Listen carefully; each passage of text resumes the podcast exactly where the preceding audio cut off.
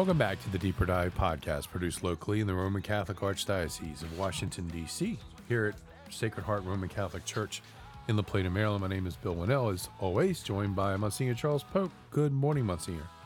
Good morning. Father Larry Swing. Good morning, Father. Hey, good morning, everybody. Today we'll continue our series on the Sermon on the Mount, and today we'll talk about anger. And I'll read from St. Matthew's Gospel, um, beginning with verse 21. Five, chapter 5, sorry, verse 21. You have heard that it was said to your ancestors, You shall not kill, and whoever kills will be liable to judgment. But I say to you, whoever is angry with his brother will be liable to judgment, and whoever says to his brother, Raca, will be answerable to the Sanhedrin and whoever says you fool will be liable for fiery Gehenna. Therefore, if you bring your gift to the altar, and there recall that your brother has anything against you, leave your gift there at the altar. Go first and be reconciled with your brother, and then come and offer your gift. Settle with your opponent quickly while on the way to court with him. Otherwise, your opponent will hand you over to the judge, and the judge will hand you over to the guard, and you will be thrown into prison. Amen, I say to you, you will not be released until you have paid the last penny. Father. All right. So we enter into the, the sixth antithesis of the uh, Sermon on the Mount, which Monsignor explained that a little bit last last uh, week. And uh, you'll notice, in, in, essence, in some ways, that the uh, Sermon on the Mount kind of covers uh, some, if not most, of the seven deadly sins. And today it really deals with the deadly uh, sin of anger and our Lord's sort of antidote to it, um, and how he's raised the bar, so to speak, but also trying to give us a new perspective of where we can be with his grace when it comes to anger.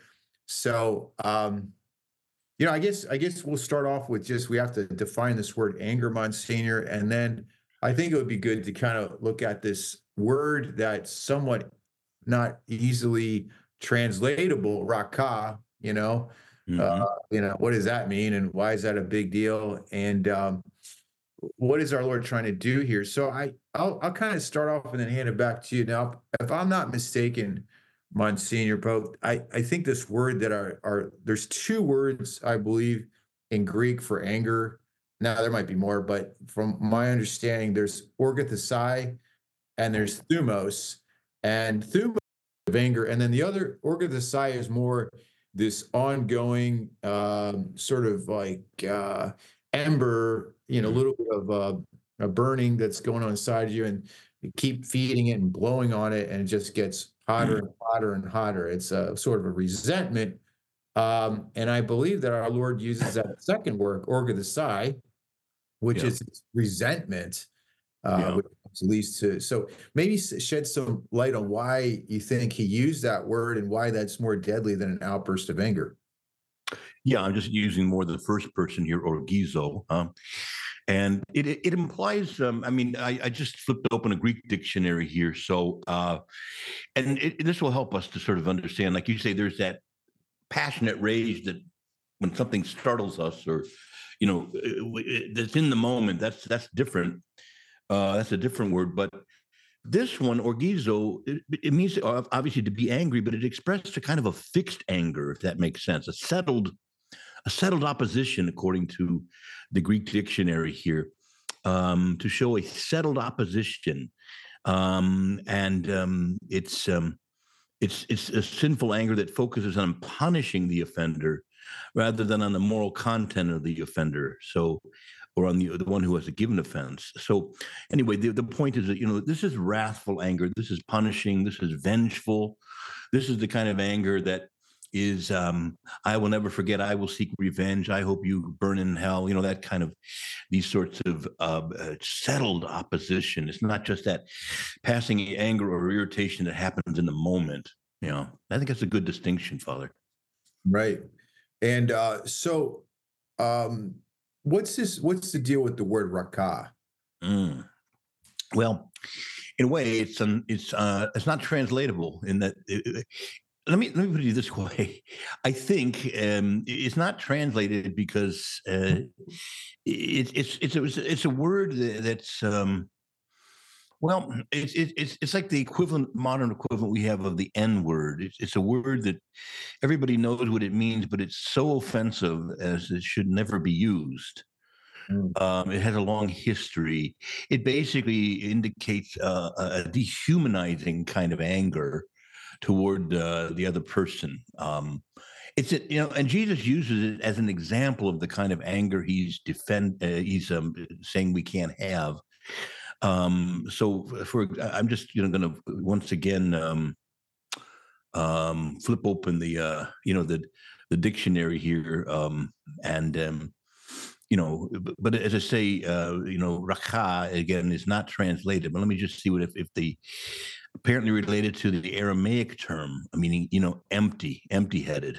you know, uh, this term expressed contempt for a, uh, for a person regarding them as stupid without sense, as a numbskull. But I think it goes further. It's dehumanizing. It basically you're just an, you're just a total idiot. Okay, so it's a very dehumanizing uh, and a, a kind of and again remember orgizo refers to a settled opposition. This isn't just you're so angry in the moment you say stupid things you regret. This is anger that's settled. It's deep.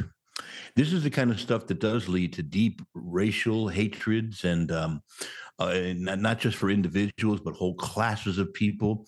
So raca, you know, is this. Um, uh, this expression of total contempt for for another human being or another a group of human beings, and it leads to things which um, you can see how it can lead to murderous thoughts or wishes that the other individual or party were dead or didn't exist. And uh, so this is um, that that kind of anger. Now, why is it why is it this important? Because the Lord is saying, you've heard that it said you should not uh, kill. I say to you, whoever grows angry with a, a brother um, is you know is already offended. And what I mean by anger, and he gives these two examples, raca or fool. Uh, so he's illustrating that there's a particular kind of anger he's speaking about here, and that is orgizo. There is a justified anger that we all have when we see and experience injustice, you know, and uh, we ought to have a settled opposition to injustice. Um, but at the end of the day, uh, this anger is directed negatively against other human beings for no good reason. It is, it, and that's how. That's why the Lord's examples here are important, because you know, you know, as you know, Father, uh, Jesus showed a lot of anger in the New Testament. Um, this not just when he cleansed the temple, you know, this uh, sort of re uh, reworked Jesus that a lot of people have in mind today, who just went around saying pleasantries all the time because that's what it means to be like Jesus uh, is not the Jesus of Scripture. He expressed a lot of indignation toward evil and towards, you know, just kind of this sluggishness and this lack of urgency among people, uh, and and and likewise against, uh, you know, the religious leaders of his day who were so, uh, you know, so obtuse. So anyway, enough said. But raca, yeah, it's a untranslatable word. It's it's the it's it's a word like the N word that should never be said to another human being. Mm, mm. Because of history, yeah. Yeah, still like, what's the vision our Lord has? You know, sometimes we probably heard heard from people, you know, when we have conversations, we're trying to help them. And a lot of a lot of people's issues today, as all of us at times, is dealing with um, this emotion of anger. And in itself, it is an emotion. It's it's sometimes uh, inordinate, and that's our problem. Is it it mm. goes beyond where it should be. It's unreasonable and people will say things like well you know father i've i've forgiven this person but i just don't really want to be in the same room with them um, or I, i'd rather live three states away but I, I, have forgiven them is that is that the image where our lord is, has for anger i mean is it yeah. we, let's put it this way all right so with kind of stepping back a little bit i think god's asking us to go deeper but let's say for instance you've been seriously hurt by someone Mm-hmm. Does that mean what does that look like where we we know we, we've actually forgiven the person? And does it mean we have no boundaries? Or is it more like it's sort of a, I mean, you know, it's in a sense, in our heart, we want what's just what's best for the person. Uh, does that make sense? Like, wh- what is that? What does it look like to actually forgive your brother from the heart? Yeah. Well, okay, so let's let's look at it negatively first. I mean, you we all know that to forgive somebody doesn't mean we can always live in peace with them. Um, so, for example, I think that one of the scriptures says, "Insofar as is possible, uh, live in peace with everyone." but that it's, it's not always true that the other person is willing to live in peace with you, or their lives are so messed up with addictions or uh, I don't know, gambling or whatever it is, you know, that you, you know, to, to, to try to just say, let's pretend this problem doesn't exist will be utterly destructive both to you and to that person. It's not a healthy relationship. We'll put it that way in a kind of a psycho psychological way so that we have a, um, it's, it's not always possible, even advisable to try to live uh, in in peace with everybody. Uh, sometimes we just have to keep our distance. All right, so that's a disclaimer. That's looking at to forgive or to um, not have anger or to love one's brother or sister doesn't mean it's easier, possible, even wise or reasonable for me to live, try to live in peace with everyone. Now, the problem is more on their side at, at some point. You know, there's nothing they're going to do to change that. Okay. But again, what what to forgive from the heart means that we that the lord is offering us an experience that this kind of stuff can no longer obsess us and drag us into anger and just even moments when that person isn't anywhere near us. You know that we're thinking about them and seething inside and remembering all the hurts and the things. And the lord wants to set us free from that. He says look give this to me. I, if, if they die unrepentant they're going to answer to me. Now give it to me. I will i will they won't speak to me about what they've done or not done, they will speak to me. I, I promise you. Now give it to me. Now I'll just tell you an example in my own life. You know, some years ago, I would say 20 years ago now, um, the uh, I was I was struggling with uh, some real serious anger with certain family members who had really harmed me at a certain point, and um, I remember uh, I started I was going through at the time spiritual direction and and and, and uh, psychotherapy and all, and it was really deemed that forgiveness was going to be an important thing, you know, for me to experience.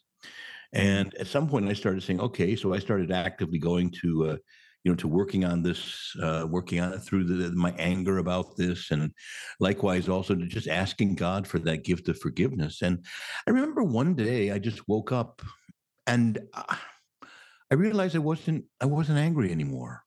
It had just kind of gone away. And I couldn't say exactly when, but I said, you know, it's been a long time since that. I used to think about that thing every day. And now I hardly ever think of it. And when I do, I'm I'm at peace, and it's, it just does it doesn't wound me any longer. So you see what I'm saying? That forgiveness and loving our enemy is really a gift of God. It, it's something that we can say, "I'm willing, Lord. I'll cooperate. I'll, I'll if I need to do some certain spiritual exercises and work through my anger. I'll do it. But, Lord, I do really need this gift to just kind of let go and uh, not be carrying on these bowling balls of anger and resentment and all those bad memories. And and uh, and the Lord gave it to me, and I, I realized it was Him because I I sort of became aware of it, and it's never returned. I've always had a certain sympathy and understanding for my family members who, you know, and uh, you know that they were struggling too.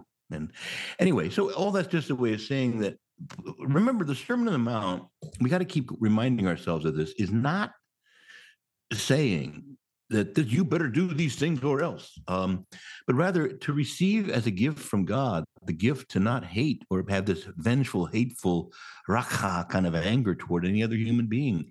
It's a gift He wants to give us. He's not saying, don't you dare go there. He's saying, look, doesn't that harm you even more than it hurts them? To be all obsessed about some other human being and whether they why do they still exist why do they exist at all. Why don't you let go of that? Give it to me. And you'll have so much more energy and your, your life will be so much more pleasant if you can just let me work this work in you and give you this gift to a forgive and to b love love your brother love your sister from your heart. Mm. yeah so and then the other harsh word in this gospel i mean when i say harsh i mean it is harsh uh, it's hard, shall we say, is when he talks about, um, you know, you will. Uh, he talks about Gehenna. Uh, mm-hmm. Uh, talks about. I mean, Gehenna is a biblical word for hell, and if you if you get to the point where you uh, hate your brother or wish harm upon them, hmm. you know, you could go to hell for it, and um, that's a hard. People say, "Well, I, I didn't do anything. I just wanted to do something," and uh, I mean, but I guess the catechism is quite clear. Um, and this, this could be a little bit of a discussion is uh, what is hatred And hatred is the extreme form of anger where we really want the person to die. Uh, we want them may uh, maybe I mean if it got really bad. We'd want them to go to hell for what they did, or you know, we just kind of hope they walked in front of a bus and uh, you know they're taken. Um, and the church says if if there's if you're consciously desire will that thought and desire it, even though you didn't do it, you didn't drive over the person. Our Lord says you wanted them dead. You've already killed your brother in your heart. Yeah. say a word about that. Yeah. Because uh, a lot of people say, "Well, I haven't killed anybody." Or I say, "Well, did you want to?" Well, that's another story. yeah. Well, you know, it's interesting. Um, I think how could heaven be heaven if someone you utterly hated was in there?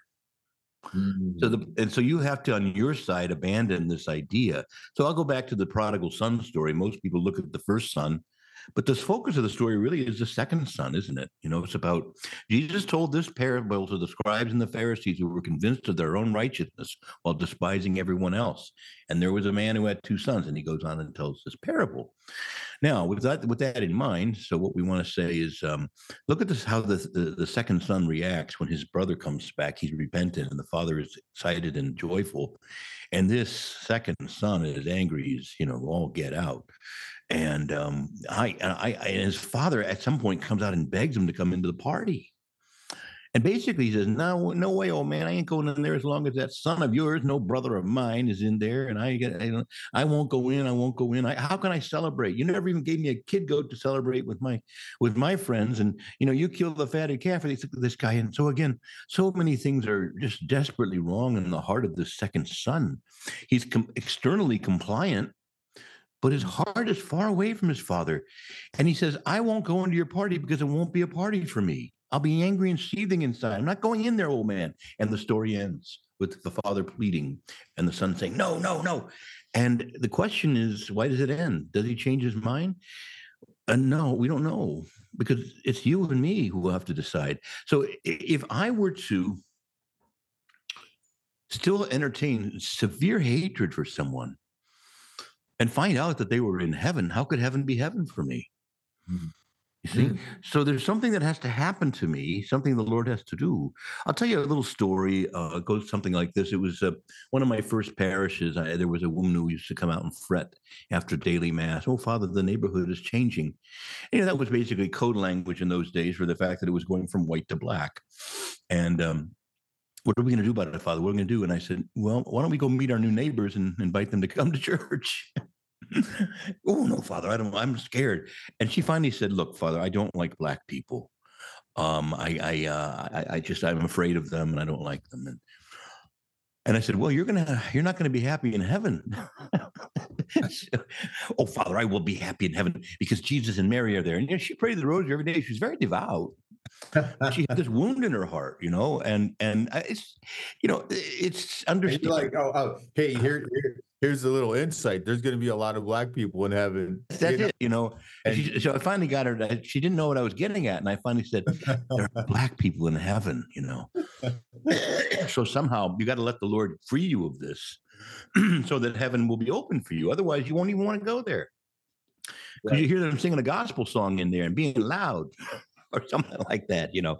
Anyway, my only point is that that um so again this is this is clearly why these things you know have to be taken care of for us now this is again remember the, the sermon on the mount is painting a picture of the transformed human person who does not have this kind of hatred for other people not just because they're better than you or me but because the lord has worked a work in them and taking this away and they're more understanding. They they may not be able to live in peace with everybody. They may need to keep their distance but they're not hateful of them and they don't want to see them destroyed.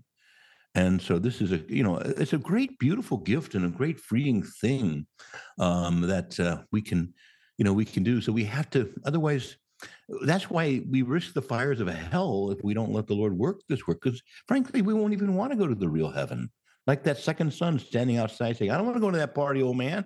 Not under those conditions. No party for me.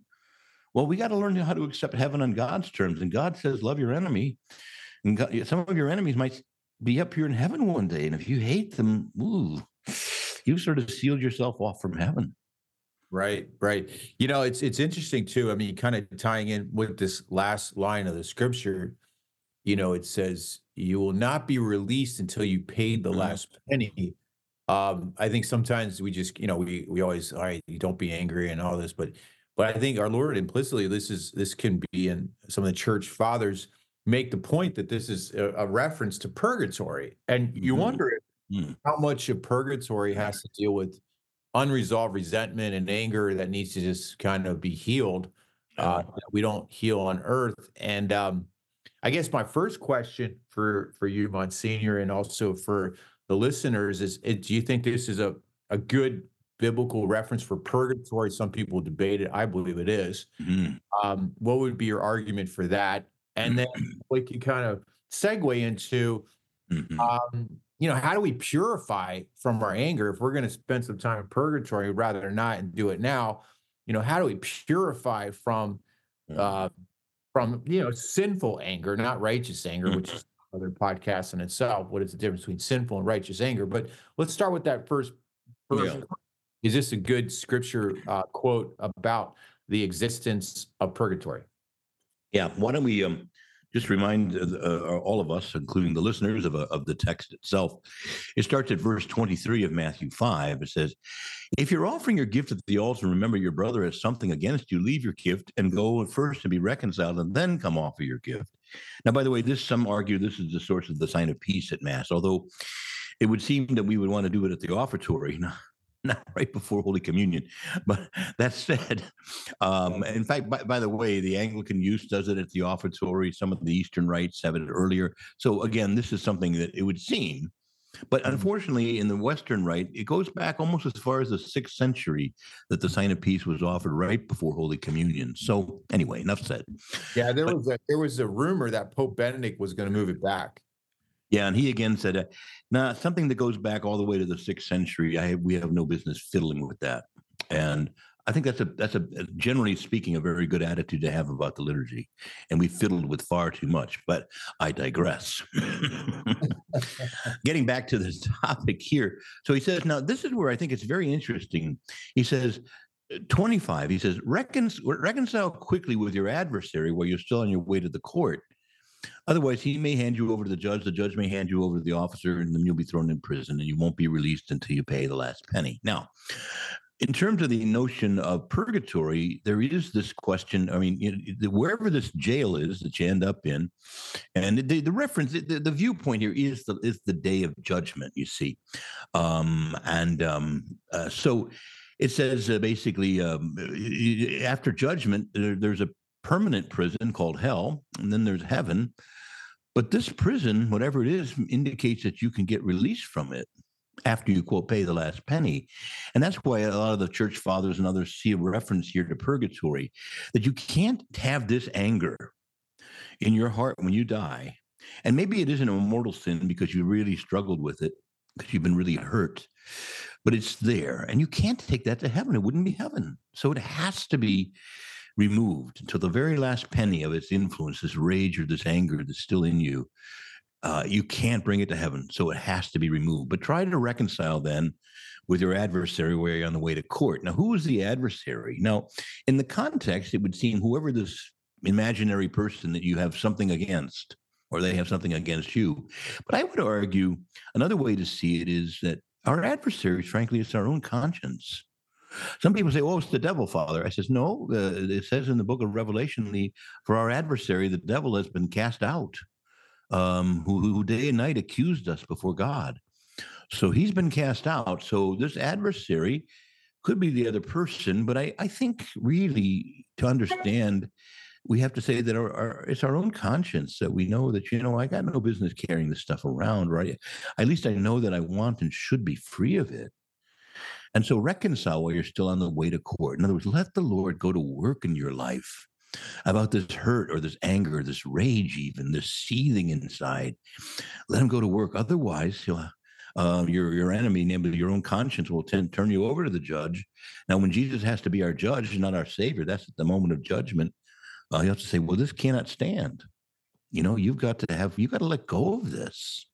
You can't bring it into heaven with you it wouldn't be heaven. So I have to so I'll have to hand you over to the officer, the angels or whatever, so that you'll be thrown into prison, namely purgatory, and you will get out, but only until this is finished or done, till the last penny is paid.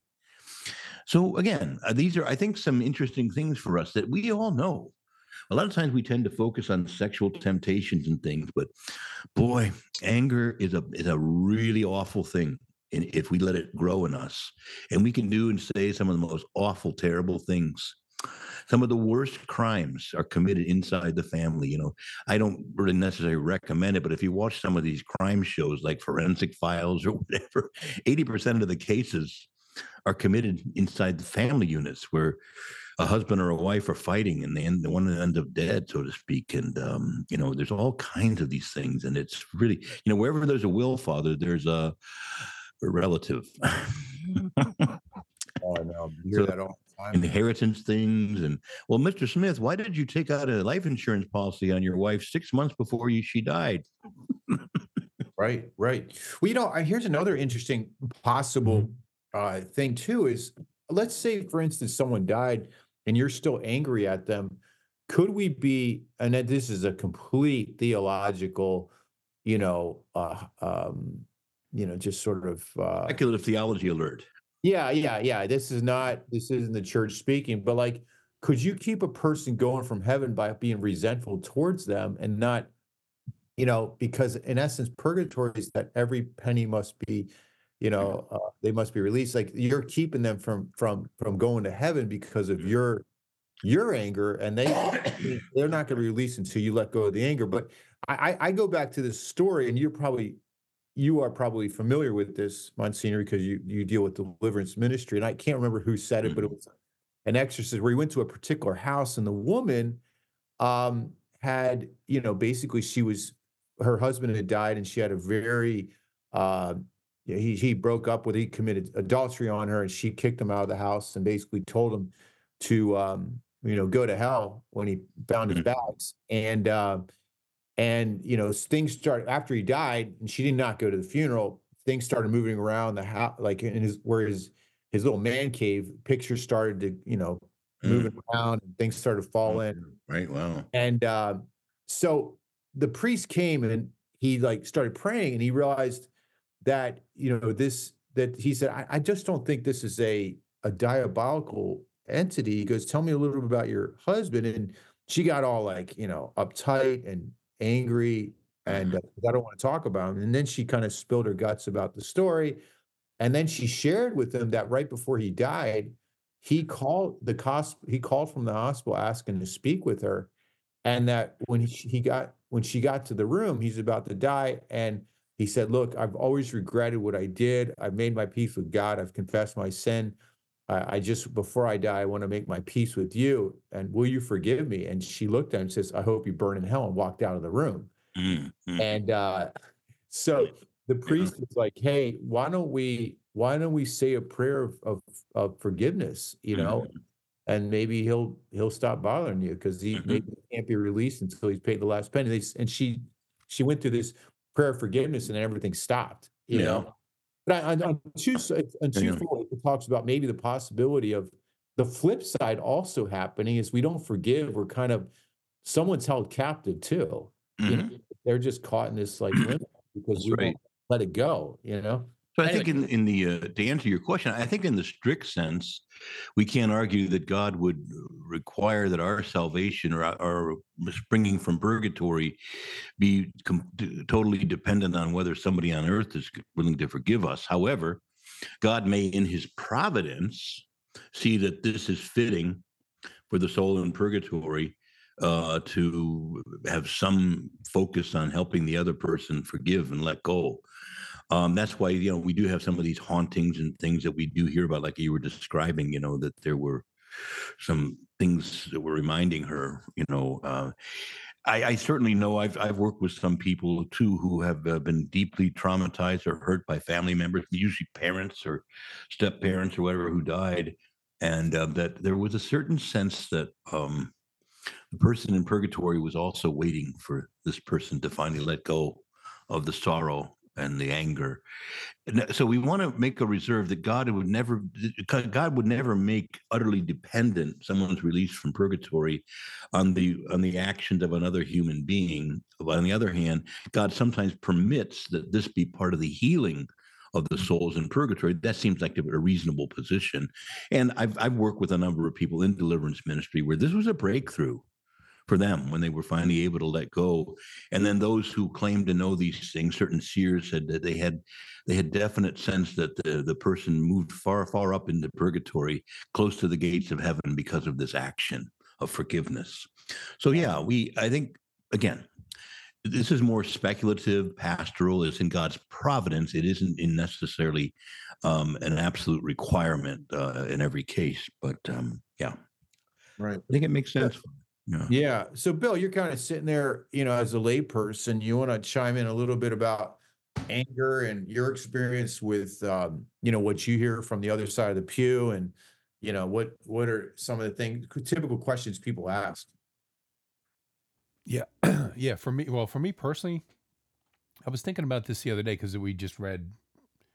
You know, we just did a, a daily reflection, I think, on this gospel this week or maybe last week it came up in the daily readings, and um, I was I was contemplating at that point how much or how little I should say that, you know, I, I don't want to give the the what everyone does, you know, the I went to twelve years of Catholic school, and but but and you know, I, I never heard a lot of preaching about anger and the you know the the damage that anger can do and the and and the you know, growing eh, not only growing up as a kid, but even even as an adult when I reverted back to the church. It's not something mm-hmm. that um, you know you you hear that much preached about, and it's something that I have to be honest, and I think I'm pretty much on firm ground in saying that the majority of us struggle with. Um, mm, whether yeah. whether it's family or co, you know, my gosh, co- coworkers, um, bosses, people, you know, people in power, lay people right now struggling in some cases with the hierarchy of the church um, right. with anger. So I think it's it's one of the it's one of the kind of common things I think that all of us can relate to, but but we it seems like it's forgotten about. Everyone's all you know when you're when you're going down the list from the very first time you go to confession as a kid. I don't remember anger being on that examination of conscience. One, at least you know that was 70s, but you hmm. know. Um, and, and like I said, um, for something that all of us struggle with, and in some cases are deeply, as Monsignor pointed out, deeply wounded with. Um, mm-hmm. uh, you know, my my wife's a nurse, and uh, she's not a mental health professional, but but in dealing with being a case manager for for for many patients, um, it's an it's a, also a very common thing um, because it's some of the, you know some of the questions like on an intake sheet has nothing to do with their condition, but it's it's an, it's some of the questions. You know, uh, you know who do you live with, who do you whatever, and and and that fosters people just bring this up, and it, like I said, it's it's almost every person. I think, uh, mm-hmm. and I, and I mm-hmm. know there's not too. I don't want to say that, but there's not too many, too many sins or or struggles that that everyone has in common. I think like anger, mm-hmm. that, that, mm-hmm. doesn't yeah. get the press probably that it deserves. So to speak. Yeah. Right. Yeah. yeah depression no. is anger turned inward. Yeah. Yeah. Yeah. There's a lot of um, yeah, and, like and, and, the funny again, per, personal story. You know, me being an only child, not not designed that way, but uh, it's the way it worked out. Um, you know, I don't. So I don't have the siblings. I watch my wife just in her, you know, her her daily or weekly interactions with her own family, uh, siblings uh, as well, and uh, yeah, wow, that's all I'll say about that. right. Yeah. Yeah. Well, it's like, you know, because like Monsignor was saying, uh, people can be just, and we can too, we can be straight up mean uh, oh, yeah. at mm. things and say things that are so hurtful and uh, even to people that we love. And um, when it's so difficult, it's, uh, again, my opinion, it's very difficult to overcome in some cases, you know, because of that, it, it leaves a stain almost like, like not too many other things. And I will say, for my own story that I mentioned earlier, I mean, it's still even to this day very freeing to be free of all that simmering and seething inside. Uh, boy, you know, it wears you out, and it doesn't really go anywhere except south. and um, you know it's uh, generated by the fires of hell, and it drives them right drives you right back to the fires of hell if you're not careful. And maybe also build a build on something you said that um, anger causes a lot a lot of hurt. Think about it for a minute. It's not just among individuals, but whole nations. Now, for better or worse, I would say most Americans are blessed with a poor memory. We don't remember anything more than two weeks ago. Um, we're just off to the next thing. But uh, in places like Europe and other places in the world, I mean, the, the memory of what one nation did to another or one tribe, you know, it is deep. And for example, I remember being shocked when Yugoslavia fell apart. Uh, Tito was killed, and it was all. Uh, so you went back to the Balkans, you know, um, um, Herzegovina, you know, uh, you know, the Serbians, the Croats, and so on. The venom with which they were killing each other, like, where did this come from? So it goes back almost a thousand years, Father. A thousand years? Really? Now, little Croat babies aren't born to hate Serbian babies. Somebody teaches that to them. You see, years ago, they did this to us, and so you have to hate them and it leads to war and just horrible things. And how many hundreds of thousands of people were killed? Go back to Rwanda and and uh, back, back in the uh, around you know 1995 uh, or so, that horrible genocide that just went there, just unbelievable.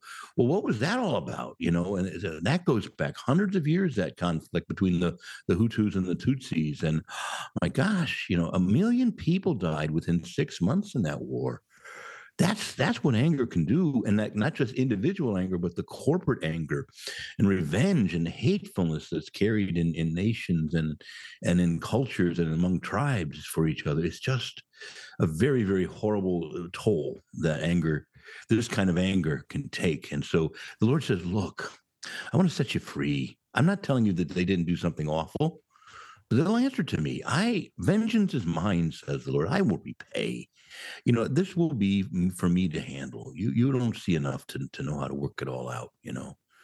And so, you know, you go back to that Hamas thing now and and the Jewish people and the whole thing. What a morass.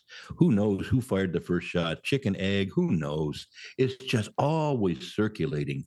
And it's, you know, to try to figure all that out is such a mess. And so God says, only I, only I can do this, you know. But I've got to get into the hearts and minds of everybody and say, look, I will sort this out for now, let's start over. Yeah. Yeah. Right. I hear you. Yeah, you're right. And I, I think, you know, Bill and Monsignor, like this whole thing with anger is just, it's a universal problem. But, um, and I, I just, I just remember, um, thinking about also doing deliverance ministry with the unbound. And the toughest part for most people the forgiveness. piece. I mean, people get choked up and like, okay, say the name and what's your and like almost like you could just it was like like a um, you know us caught in that wound and they couldn't yeah, pops out of there mm. yeah but once once they do it's amazing to see the difference of how they perceive reality. Yeah. Yeah and i, I also think that the good news about today's gospel is that if if we allow the lord to give us the grace to forgive and oh yeah here's another one um forgive and forget that is the dumbest, you know, thing that I hear. Like even priests, the people say, "Father, I went to this homily and the priest said I should forgive and forget, and I haven't forgotten." I'm like, "Well, you can't forget, you know." Yeah, right. It does. It's not even possible. Can, can you say something about that? Yeah, I, I think it's really how can you forgive something you've forgotten? I mean, thank thank God for that kind of forgetfulness. I could use a few doses of that. But I think that there's a sort of a logical fallacy even in the notion, right? I mean, forgiveness presupposes that you do remember something took place, but you're you're not going to let it continue to hold you back uh, and so on. But at the end of the day, forgive and forget is it, it, sets up these impossible standards. And I think again, one of the things I don't know what you've ever had this experience, Father, but I have that you know I suspect sometimes to get people run up to me and be angry because I preach against fornication or adultery or I preach against the, you know, pornography or you know homosexual act or something. But you know, I get the most venom when I preach about rec- forgiving and Father, you know what he did? Are you telling me I have to live with my husband? I said, no, no, I didn't say you have to go on back to live with him. I said, I said, but let go of it, man. Let go. Well, don't you know what he did to me? And and so people get very indignant because their, their anger to them is almost kind of like a monument to injustice that I've suffered. And um, okay, tell that to Jesus on the cross, you know.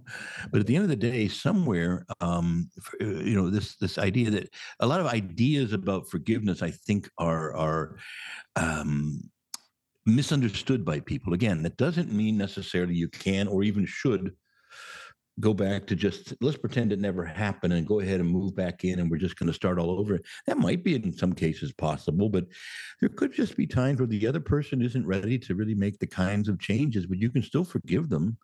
But it doesn't necessarily mean, well, welcome back. Let's share a bed together again. You know, my my my husband who abuses me. Um, no, let's make sure that he's really able to live in peace you know things like that. So i think that somewhere they they suppose like and that's where these sayings like forgive and forget sort of become hurtful because i mean you can't just erase memories. Sometimes we all know that memories fade but on the other hand that's not something that you can directly control and um, so we set up almost impossible standards for people. And then they're reacting against a caricature of what the Lord says to do, not the actual thing. What the Lord is saying is, give it to me. To forgive is to give it for God to take care of. You know, He will reconcile this. He will, He will see that justice is done. You know, and somewhere we've just got to let the Lord say, look, give it to me. I saw everything they did. I heard everything they said to you. I heard it. I saw it with my own eyes, says the Lord. And they will answer to me one day, as you will. So let's leave it for me now. Give it to me and let it go. Uh, you, you know, and that doesn't mean now you got to go back and make make make nice. You know, that's another thing in school. We always tell, let's all make up. Well, that might be for a little fracas that happens on the on the playground, but you know, in the main parts of life, there may be times where um, just making up and pretending it never happened isn't wise. Right.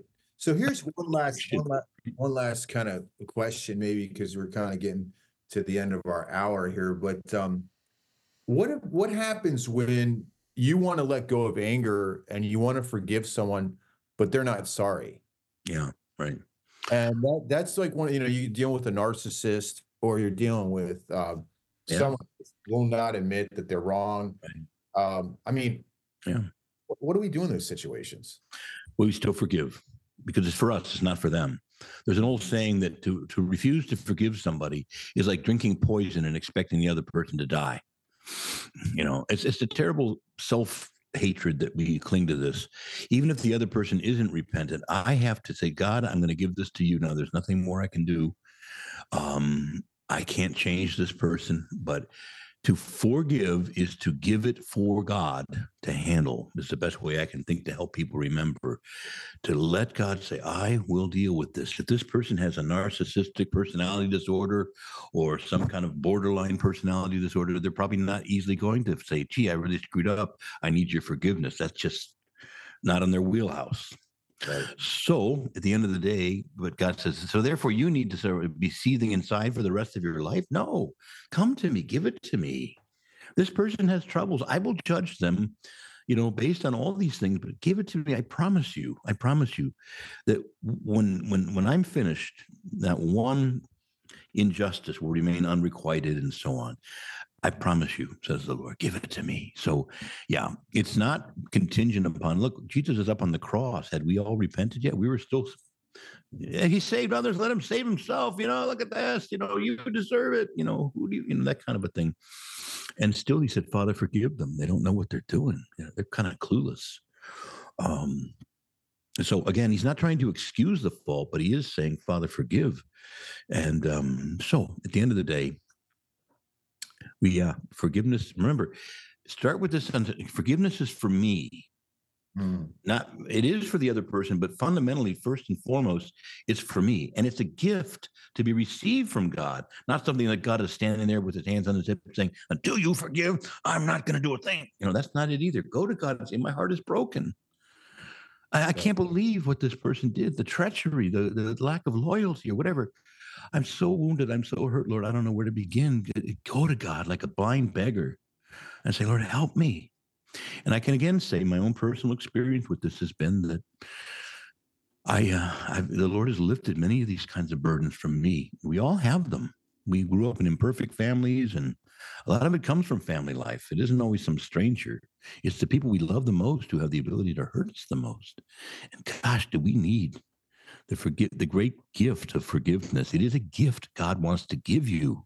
See, and that's the vision. Say, Lord, I'm I'm ready. I want to get rid of it. Uh, I'm ready, Lord. Now, not everybody is ready. They like their anger. They feel so right, you know. And this is where the Lord says, "Come on, this is a deep wound. It's festering."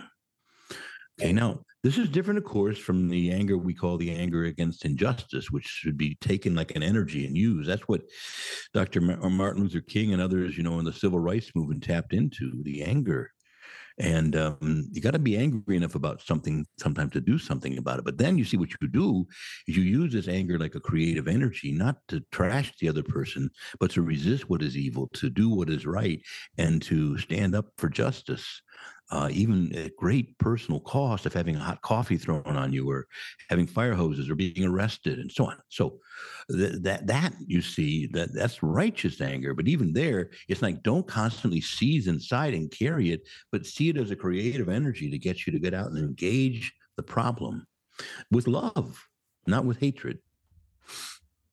No, 100%, Monsignor. Well, a lot, a lot to think about. And I guess you know, once again, is as you've been saying and as we've been discussing, is that, you know, as we go through Lent, is the Lord wants to set us free and he doesn't want us bogged down by right. necessary resentment, anger, things that are killing our energy, are are making us depressed. Like, you know, you said that um, mm. you know, the spiritual definition of depression is anger turned inward. But you know, let's be honest, a lot of times when we deal with people with depression, they're angry about something. Mm-hmm. It's just like, well, let's let's let go of the anger, maybe be less depressed. I mean, um, do it. Oh no, no, it's not what it is. It's it's totally, it's totally chemical. Well, let's dig around and look at some of what's underneath those chemicals. You know, well, a little more complicated than just chemicals. right, right. So, all right, folks. Well, thanks for for tuning in, and we'll continue with the Sermon on the Mount. And uh, once again, this is not you know this forgiveness piece, letting go of anger. It's not something we can do on our own we can only do, and we forgive. Uh, Christ forgives our enemy uh, through us and in us, and uh, we have to ask that grace to be able to do that. And that, as the Catechism said, that, that hurt turns into compassion. We actually feel sorry for the person that mm-hmm. hurt at, at some degree, and we start praying for them, and we start wanting what's best for them and we you know, let it you know we let it go i mean I, I that whole let it go thing it's just like it sounds a little pithy but um it's more like surrendering it to God and say, all right, you take care of this for me. Give it to God. Yeah. Give it to God, you know. Let go and let God, you know. I, that's the one I can't stand that that bird. I just like, oh. Didn't didn't you and didn't you and Mary Rose do a whole podcast on oh, those? Oh yeah, it was just like fifty sayings, like let go and let God. You know, um, it is what it is. You know, or God helps those who help themselves. You oh know? my gosh. Oh lordy. Yeah, there you go. There's some semi-Pelagianism there. You know. Uh, mm. Yeah, so we could talk about you know sayings that are really heretical, and there, there's some of them. But yeah. uh, forgive and forget. That's another heretical, weird statement. You know that Jesus never said. You know. Right. And, and that's the other thing is it says in the in the it says in the catechism it's impossible to forget the offense but mm-hmm. the whole attitude changes towards it. That's the yeah, that's it. yeah. Not like yeah, like all of a sudden you're like, oh, I can't remember that anymore. That means you have amnesia, you know. And, it also means you don't need to forgive. you don't remember. right. I don't, I don't have any thoughts about that anymore. Thanks for reminding me. Logical fallacy. Yes. all right. Well, good Monsignor, give us a blessing, please. All right. May the peace and the blessing of Almighty God come upon you all, remain with you always, and may indeed He also uh, bless uh, all the three of us who are on the show today together. Uh, we all have important works to do. Father's doing retreats, and I'm in the parish with 40 hours, all the different things. Please, Lord, continue to bless us who provide the podcast and also the benefactors. And above all, Lord, bless all who listen. In the name of the Father, the Son, and the Holy Spirit. Amen.